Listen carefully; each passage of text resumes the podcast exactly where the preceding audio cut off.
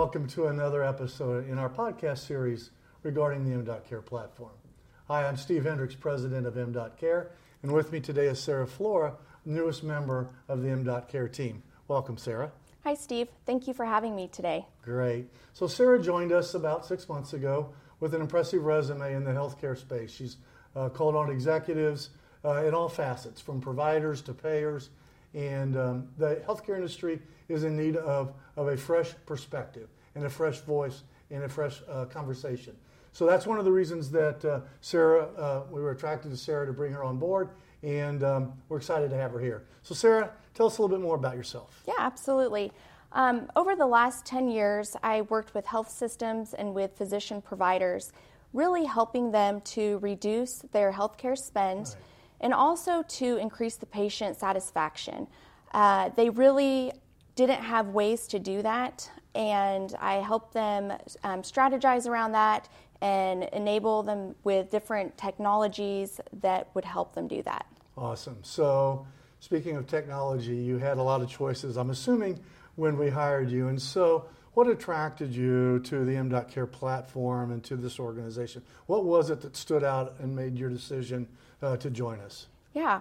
So, there were quite a few reasons why I chose to join M.Care. Um, one of them is I was very excited to work with a group of people that have been in technology for a long time. Um, Steve, you've built several businesses that have been successful in the healthcare industry. Uh, and your partners, I was just really excited to be part of a company that I knew didn't pop up in the middle of a pandemic uh, to help with the technologies that these companies were needing.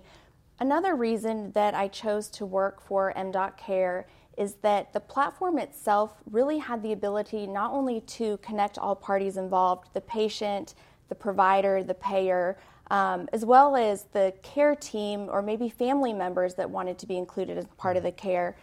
But it also covered the entire spectrum of the patient from your critical care patients um, to patients that maybe just have one disease state they need to manage to really a platform that could also work for patients that are well um, that want to stay well.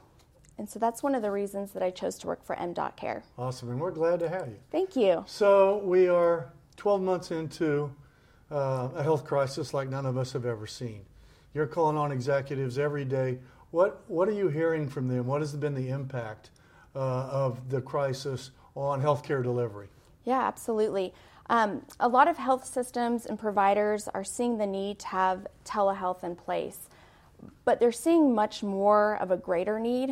Um, a lot of the people that I've met with, they are now putting in place remote patient monitoring, but they're even recognizing with that that they need to um, give their patients better access to care. They need price transparency. They need really a platform that does more than just manage a disease state. So, and I, I absolutely agree. So, as a leader in this space, um, what we see every day is there are executives that uh, we call on that they get it, right? Yes. They're beginning to, to come around to the fact that technology can improve healthcare delivery, and there's some that still are not hearing the message. What do you have? What would you say to them, or what do you say to them when you're in front of them and talking to them? Yeah. So a lot of the uh, executives that I've met with that, that, maybe aren't quite understanding the need for a telehealth strategy, remote patient monitoring strategy, mm-hmm. a way to monitor their patients. Uh, they really are having a hard time with where to start. Uh, the, Good point. A lot of these platforms, um, our platform, really has a lot of different components to it where I can meet with a healthcare executive and introduce them to the platform for different disease states. And it's really easy for them to see the entire healthcare journey. So they get a little lost. Mm-hmm. And so when I work with these executives that that aren't quite sure if the strategy, a telehealth strategy, remote patient monitoring strategy is right for them, I really walk them through the entire journey of the patient. And we start with a small population that they need to monitor uh, maybe a small at risk population that really is a source of readmissions. It's a high cost patient that they need to be able to monitor more carefully. Or maybe it's a patient population that's rural, rural, and so when they need access to care, they can't always get to the hospital in time. So it causes more issues for that patient.